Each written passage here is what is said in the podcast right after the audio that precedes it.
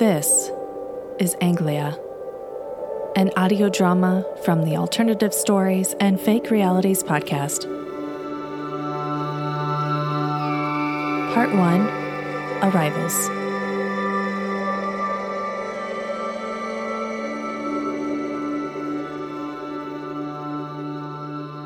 Most landscapes evolve over millions of years.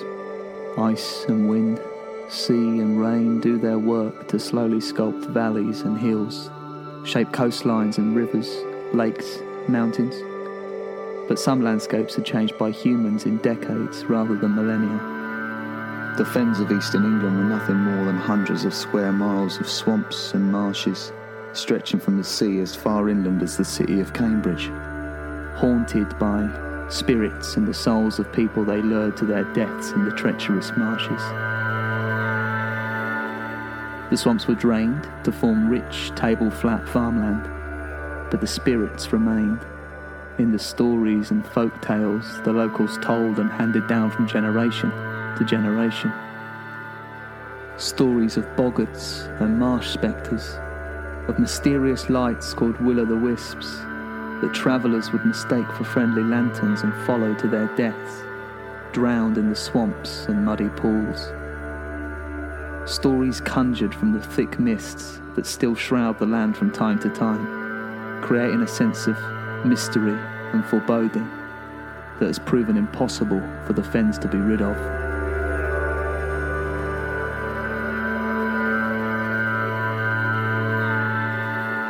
But land that lies below the sea level can just as easily be reclaimed if the dikes and levees protecting it should break or sea levels should rise.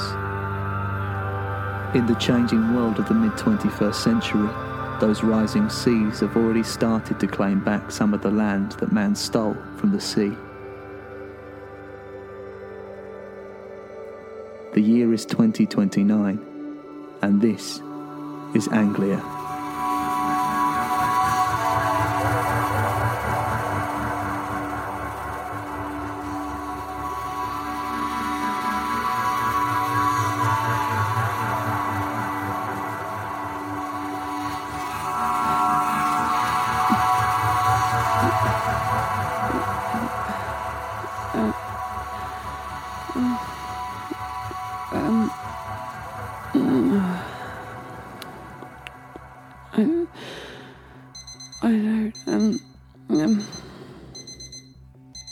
Oh, shut up, I heard you.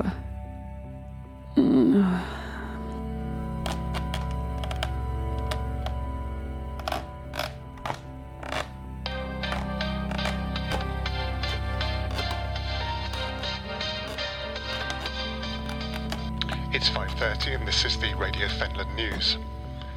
Cambridge police are looking for a man suspected of being involved in a hit-and-run incident in the Trumpington area of the city. A police spokesman said they're looking for the driver of a dark green Ford Apollo in connection with the incident. In Peterborough, far-left demonstrators have clashed with police following a peaceful... Text to David Wyatt. I hope you're okay, love. Thinking of you. Be safe out there on the sea. I hope you catch plenty. See you later. Millie, XX. Hope you are okay, love. Thinking of you. Be safe out there on the sea. Hope you catch plenty. See you later. Millie. Kiss, kiss. Rewrite or send. Send.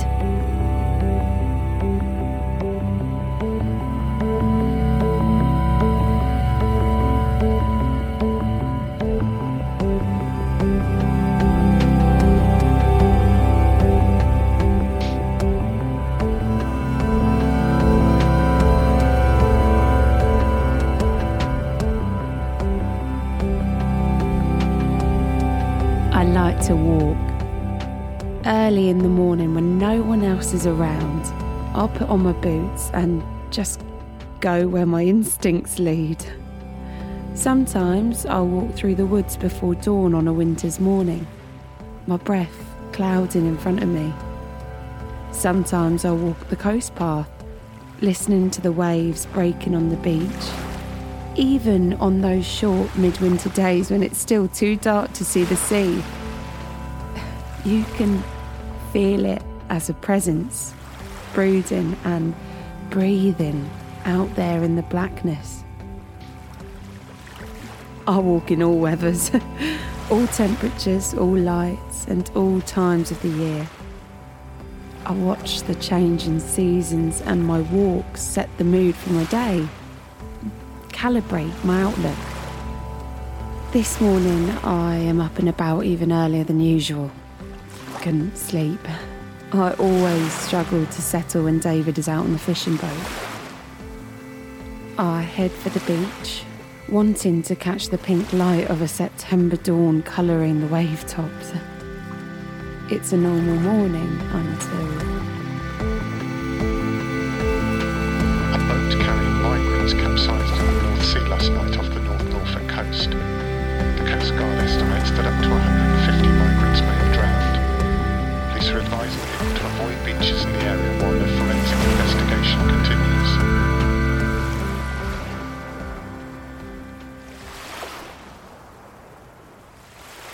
At first, I can't tell what they are. The light not quite good enough to give definition to the shapes. I've seen seals on the beaches. I've seen cargo washed ashore from the freighters plying their routes up and down the coast.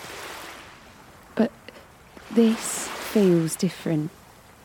That instinct the mind has to detect something unusual and terrible. A tingle in the back of the neck, the way the brain seems to say, wake up, pay attention, this is important. And then I realise, bodies, dozens of them, washed on the shore like driftwood carvings of people. Tiny children, women, young men, helplessly flung ashore like artist mannequins, posed into random, improbable shapes. Motionless, on the wet sand. For a moment, I too am motionless, paralysed in the half-light as I struggle to comprehend, struggle to make sense of the sight in front of me. Then I rush back to the cottage, dial 999 and sit, shaking, forcing myself to breathe as I wait for the hours to pass till it's time to go to work.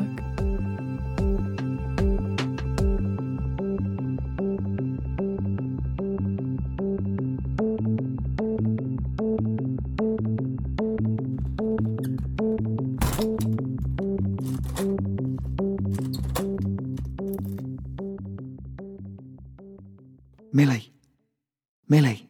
Oh, you're asleep. Oh gosh. Must have drifted off. Hello, love. You're back early. It's not even 8. Boat developed a fault. Had to limp back into King's Lynn on one engine. Oh, that's unlucky. Catch much? No, didn't make it out into the main fishing grounds. Ended up pulling mussel and whelk pots with a boat from Boston. Boring, really.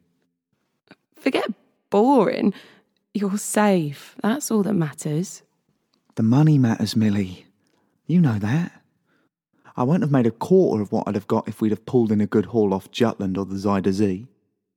But you haven't risked clashing with Danish or Dutch naval patrols either, or getting caught in a storm, so sod the money. We won't make ends meet unless I get a couple of proper trips out there each week. You know that. Let's not think about it now, eh? Listen, I've got to go to work in 10 minutes, but let me make you a coffee before I go. Thank you. You're amazing, Millie. I'd hardly describe myself as amazing. Nothing special. I've had a terrible start to the day too. Terrible? How come? Migrant boat, capsized out there somewhere. There were bodies on the beach, David. I hated it. It was so horrible. I thought of you, thought of them, little kids, women my age. I shouldn't be trying to come here. Serves them right. Maybe if the news gets out about what happened, it will deter others from trying. It's our land, Millie, our home. I've lived in the Fens all my life and they're not going to take it from us. Jesus, David. You sound like the bloody Prime Minister.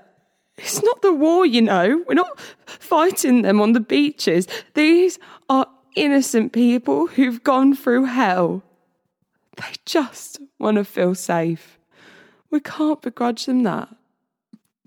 I can't believe you sometimes, Millie. They're trying to take our lifestyles, steal it from us. It's a harsh world, but we need to defend what we've got. They'll take it from us. You know that.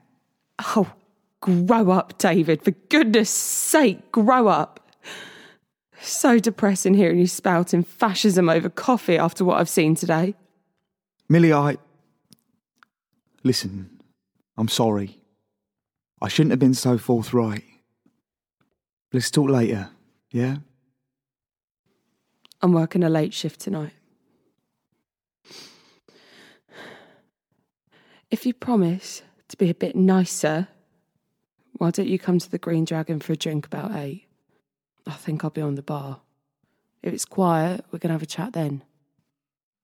All right, love. Have a good day. See you later.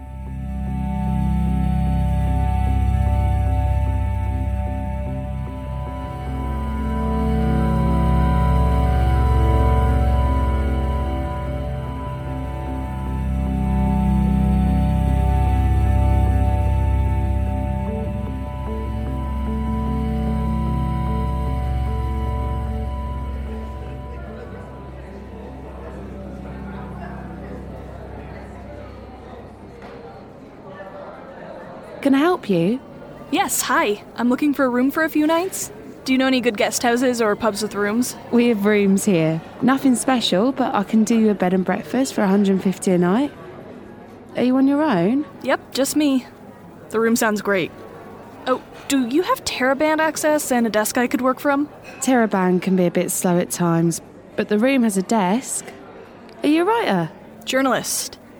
I work for the American News Network. We're here covering the migrant crisis. We don't hurt them. Not round here. Oh, not like they did in Sussex or Kent. I never said you did. That's not the angle of our story. The American public can't imagine the scale of what's going on here, and whilst it's not exactly front-page news, it's starting to gain some traction. We can't even imagine it ourselves. Not even sure how it got this way. The government don't seem to want to know about it. They just built the camps and assumed that was the end of it. What do you know about the camps? Know anyone who could get me into one of them? I'd like to see what they're like for myself. My husband, he does some work in Heacham. That's the second largest camp. Could he get me in, or at least give me a name to call? Sorry. How rude of me. I'm Rachel. Rachel Woods. Millie. Millie Wyatt. Nice to meet you, Rachel, but not sure I'm going to be able to help. The camps are incredibly secretive. David could lose his job if... No, sorry, Millie. Don't risk that for me. Maybe if he could just give me a name, a number to call. Hey, listen, it's quiet. Let me buy you a drink. Get to know each other. If I'm going to be staying here for a while, it would be good to get started on good terms. So you think we'll fall out later then? No, that's not what I meant. Sorry, clumsily put. Let me buy you a drink. And I'll take the room. Like me to pay up front? I'll ask the boss. I only work here. What can I get you to drink? Oh, give me a beer. Something local. When in Rome. Adnams okay? Brewed in Suffolk. Not too far down the coast from here. Sure.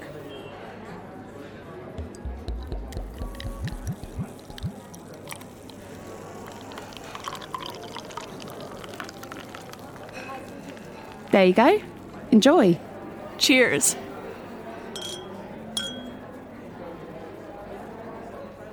Oh, wow. That's got some flavour. Yeah, that's a general idea. So, Tell me what it's been like here since the boats started arriving, Millie. When did you first become aware of it? Well, there had always been lots of migrants trying to get across the channel. Short of crossing, I guess, but... One of the busiest shipping lanes in the world, and only 22 miles wide, so easier to patrol. Exactly, but also bigger towns on the south coast, more people to object. They formed into groups. People's Militias, they called themselves, as though they represented the entire population. But they were always the same make-up. White, undereducated men, willing to swallow every bit of rhetoric and propaganda coming out of the government, basically doing the Home Office's work for them. You think? Reckon the government turned a blind eye to their activities? Definitely. And the same's true for what's going on in your country. Your president seems to approve too. She was using our People's Militias as an example of what towns in Texas and New Mexico should be doing to keep out Mexican migrants. I know. Not sure she realizes or cares how many people have died as a result of what's been going on. None of them do. They're not on the front line, tucked up in their cosy beds in London or Washington or Paris or wherever. Haven't had to look at bodies strewn across the beach, or kids locked up away from their parents, or poor sods falling from the undercarriages of aeroplanes. It was terrible to hear about that boat that capsized not far from here. They closed all the beaches, I heard. Don't. Please, I'm sorry. It's just that I was walking by the beach this morning and saw them. The bodies. Oh, God. That must have been awful. Would you mind? I'm not going to talk about it if that's what you're going to ask. Sorry, that was rude. It's just that I've spent the entire day trying to push it from the forefront of my mind, and I'm sorry. I just can't talk about it yet. Sorry. No, of course not. Let's talk about something else. Can I get you another drink before I head up to my room?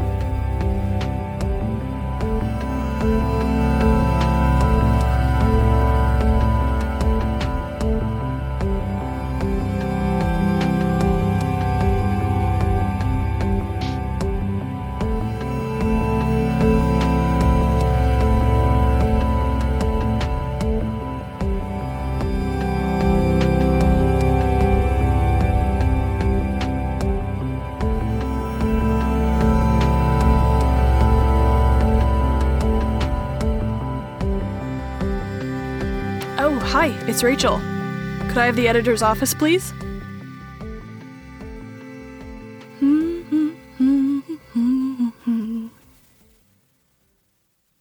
Oh, hi. May I speak to Laura Michaels, please? Yes, Rachel Woods here. I'm in England covering the migrant crisis. Rachel, hi. Good journey? How are you? Yes, fine, thanks. Got myself set up here. Desk to work at. Teraband, not the best, but I'll survive. Good. Look, I'm going to need a whole week's worth of reports from you. We're going big on this. This echoes the stuff that's going on down on the Mexico border, and we want to try to say that it's not just the U.S. that's having these issues. I know, Italy, Spain, and France have it far worse than England, but so many of our listeners can relate to Britain much more easily. Absolutely. That's fine. I've got about a dozen ideas for different stories and angles, so I'll run them past you later and you can choose the ones that best fit your agenda. That's great. Keep me posted, Rachel. Look after yourself.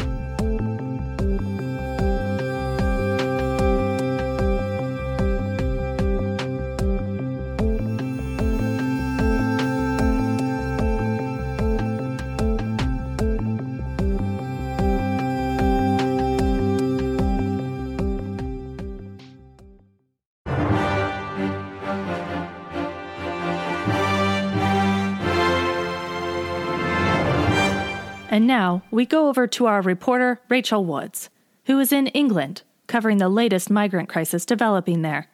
Rachel? I'm here in East Anglia, England, where waves of migrants from North Africa and northwestern Asia have been arriving in the last few weeks. Over the coming days, I'll be presenting a series of reports from this rural, isolated part of England called the Fens, looking at the impact of migration on those involved. My first report looks at the background to the crisis.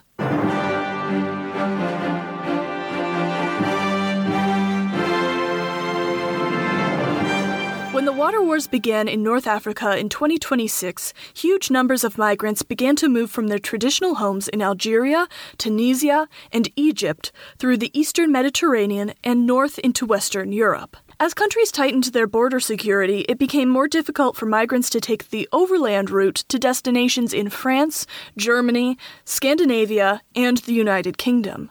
The waves of small boats crossing the crowded English Channel, which peaked last year, have been slowed by naval patrols in the Channel and battalions of British troops deployed across ports and beaches. The UK's Prime Minister announced increased spending on border patrols so the people smugglers and traffickers found a new way of getting migrants ashore. The dangerous process of winching small boats from the sides of tankers in the North Sea, the waterway which runs all the way up Britain's eastern coast, began earlier this year and has resulted in tens of thousands of migrants finding their way ashore along this sparsely populated coastline, which itself is suffering the effects of climate change. Low-lying land, much of it reclaimed from the sea back in the 16th and 17th centuries, is now falling victim to coastal erosion and flooding as sea levels continue to rise. Compounding these current issues in this part of the world are the effects of Brexit. 10 years on, and with over 12 million working-age Brits unemployed, East Anglia is particularly badly affected. Local unemployment rates amongst 20 to 40-year-olds can be as high as 60% in some communities where previously locally manufactured agricultural products were sold to buyers in Europe. Meanwhile, the government set up a chain of what it calls migrant processing facilities, known by locals as the camps, along the coast. Here, refugees are housed and fed while authorities consider their claims for asylum. Some critics claim that they are not aware of a single migrant leaving one of these facilities, other than to be repatriated back to their lands of origin. Locals, however, welcome the opportunities for employment the camps bring. Join us each day this week for more reports from England, and visit our website for up-to-date coverage of the crisis and more in-depth articles from Rachel and our other correspondents. This is ANN News.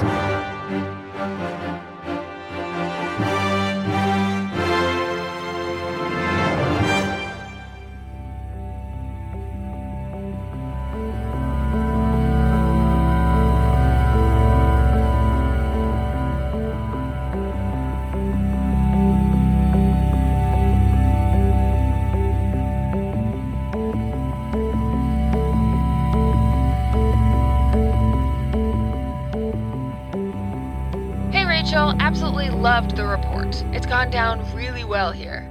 We want you to dig as deeply as you can on the camps. Is it true that once refugees enter them, they're simply imprisoned with no prospect of ever finding their way into British society? We also want some human stories from the locals there. How does all of this affect them? How do they feel about the migrants? What about the impact of the economic crash? Talk to people. See if you can find anyone willing to go on record and talk on microphone. I'll try. Got a couple of candidates in mind, but I'm not promising anything. This strikes me as quite a tight-knit, secretive sort of community. I'll hang out in the local pub, see what I can find once alcohol has been consumed. Wish I could join you. Been ages since I was in England, and months since you and I properly caught up. Let's make it a date when I get back. Absolutely. Look, I know it's been tough for you lately. If there's anything you need, anything we can help with, just shout, okay? Thanks, Laura. I will.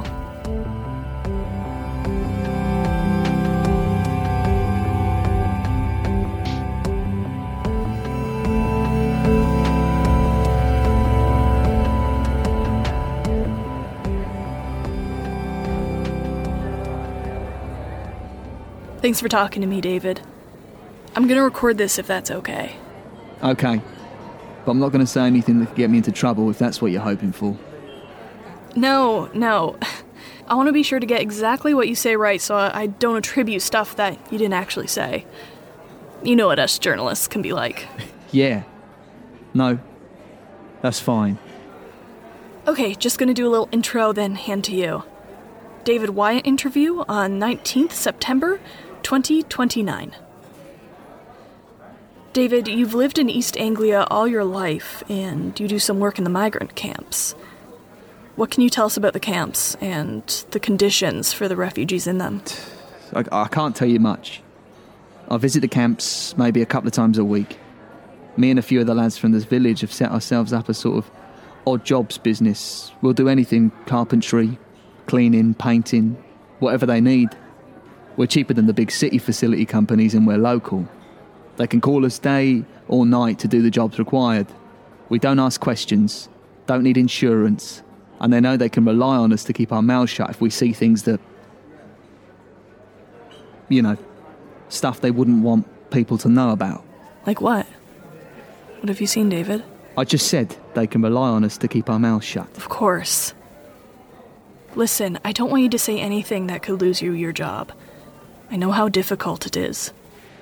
All I'll say is this, it's not like a holiday camp in those places. I wouldn't want my family in there. Especially not if you've just marched your family thousands of miles across Europe and risked your life in the North Sea. Well, that's their choice, isn't it? No one's making them do that. Well, no, but... I'm not saying I've got sympathy for them or anything. I just wouldn't want my family living in those conditions. No. Okay, so you can estimate the numbers of refugees living in each of the camps? I only know the Heacham camp well. I've been to Downham and Yarmouth a couple of times, but I couldn't tell you much about them. Okay, so Heacham. How many migrants in there? Any ideas? I'd say more than 1,000. You see them exercising mid-morning, walking round the yard. It's like a school playground or something. Gates and fences all around them. Make sure they don't get out. And have you spoken to any of them? We're not allowed to. One of them tried to speak to me once, a couple of months ago. Yeah? What did they say? He tried to shake my hand, just said, "Good morning, sir," smiled at me. Not been called sir for a while. Polite, then. Well, it's probably a trick, wasn't it? If I'd tried to shake his hand, he'd have had my watch or whacked me over the back of the head or something. Guard arrived immediately and pulled him away. Really? Sounds like he was just saying hello. Well, that's where you and I differ, isn't it, Rachel? You'd probably feel different if they were flooding into your country. You can write that too, if you like. David, wait. Okay, good night, David. Thank you. God, what is wrong with these people?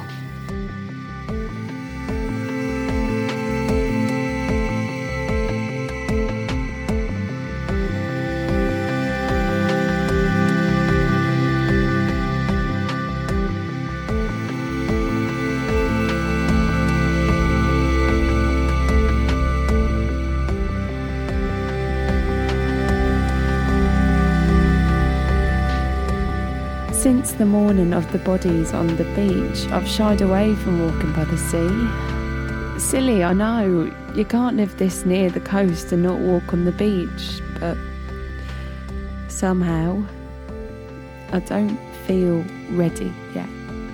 Can't quite face it. I walk across the road, through the gate, and then follow the field edges about 1.5 miles towards Laney's Wood. Oh, I love the smell of the woods at dawn. I love to hear the early morning bird song, see foxes and badgers going home after their nocturnal hunting. I love the way that the trees seem to play tricks with the sound. I once spent an hour trying to catch a glimpse of a cuckoo in these woods. Every time I was convinced I was directly under the tree from which it was calling, I'd hear it once more and be equally sure it was somewhere else. If you wanted to stay hidden in these woods, you probably could, for a few days at least. As I approach, I think I can see a faint wisp of smoke, rising almost imperceptibly above the treetops. I convince myself it's my eyes playing tricks on me. Maybe a smudge of early morning mist, maybe a swarm of midges. But then I see it again, and I'm sure it's smoke. The way it drifts, the way it rises upwards, then catches the breeze and disperses. Even then, I don't think anything is unusual or untoward. I suppose I just assume it is something to do with forestry or logging. I first see the figure as I enter the woods by the southern path. My immediate thought is that it must be a poacher, checking his last few traps before heading home to sleep. But then I start to think it is the slender hooded shape of a young woman, ghost-like, in the pale morning light. Hello? Hello? She, the figure, scurries off, seemingly startled by my presence. Summoning a courage I don't necessarily feel, I follow, slowly, picking my way through the ferny undergrowth, twigs cracking loudly beneath my feet. In not many steps, I stumble across a camp, hidden in a shallow dip. 4 or 5 low tents, a windbreak of leaves arranged on a wooden frame, a fire, burnt out, but still gently smoking. You could walk right past it without even noticing, especially in subdued light. The figure I'd seen earlier staring straight at me, her eyes seemingly both defiant and frightened at the same time. I stumble for words, consider retreating. I immediately understand what this is. Migrants who have somehow evaded the beach patrols, trying to hide out in the woods to consider their position. Hello? Millie. My name is Millie. Do you speak English? Avita. I am Avita.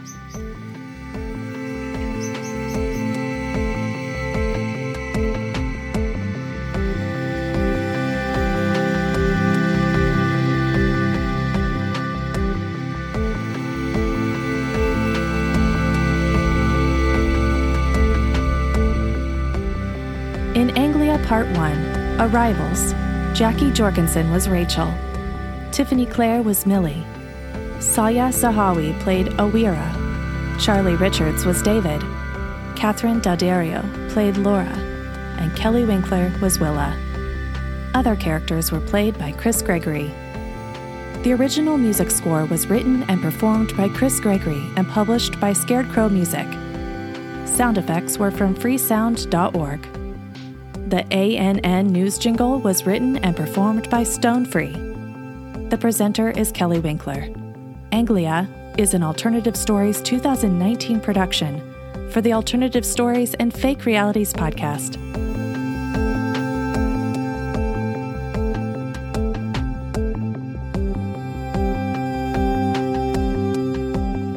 Please join us next week for Part 2 of Anglia. If you have enjoyed this podcast, please recommend us to your friends. And if you have time, we would be extremely grateful if you could leave us a rating and review on your podcast platform of choice.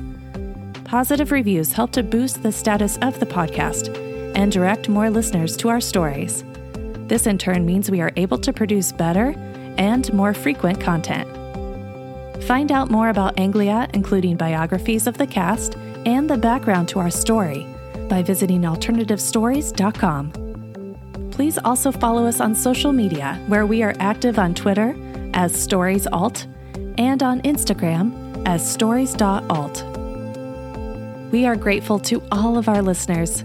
Please subscribe in your favorite podcast app to hear the next episode of Anglia and all our other content.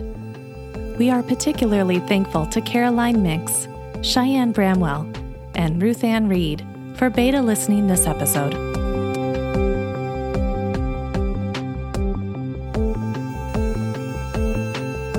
Listeners to Alternative Stories and Fake Realities will also enjoy a new podcast from British podcaster Aidan Rosewell.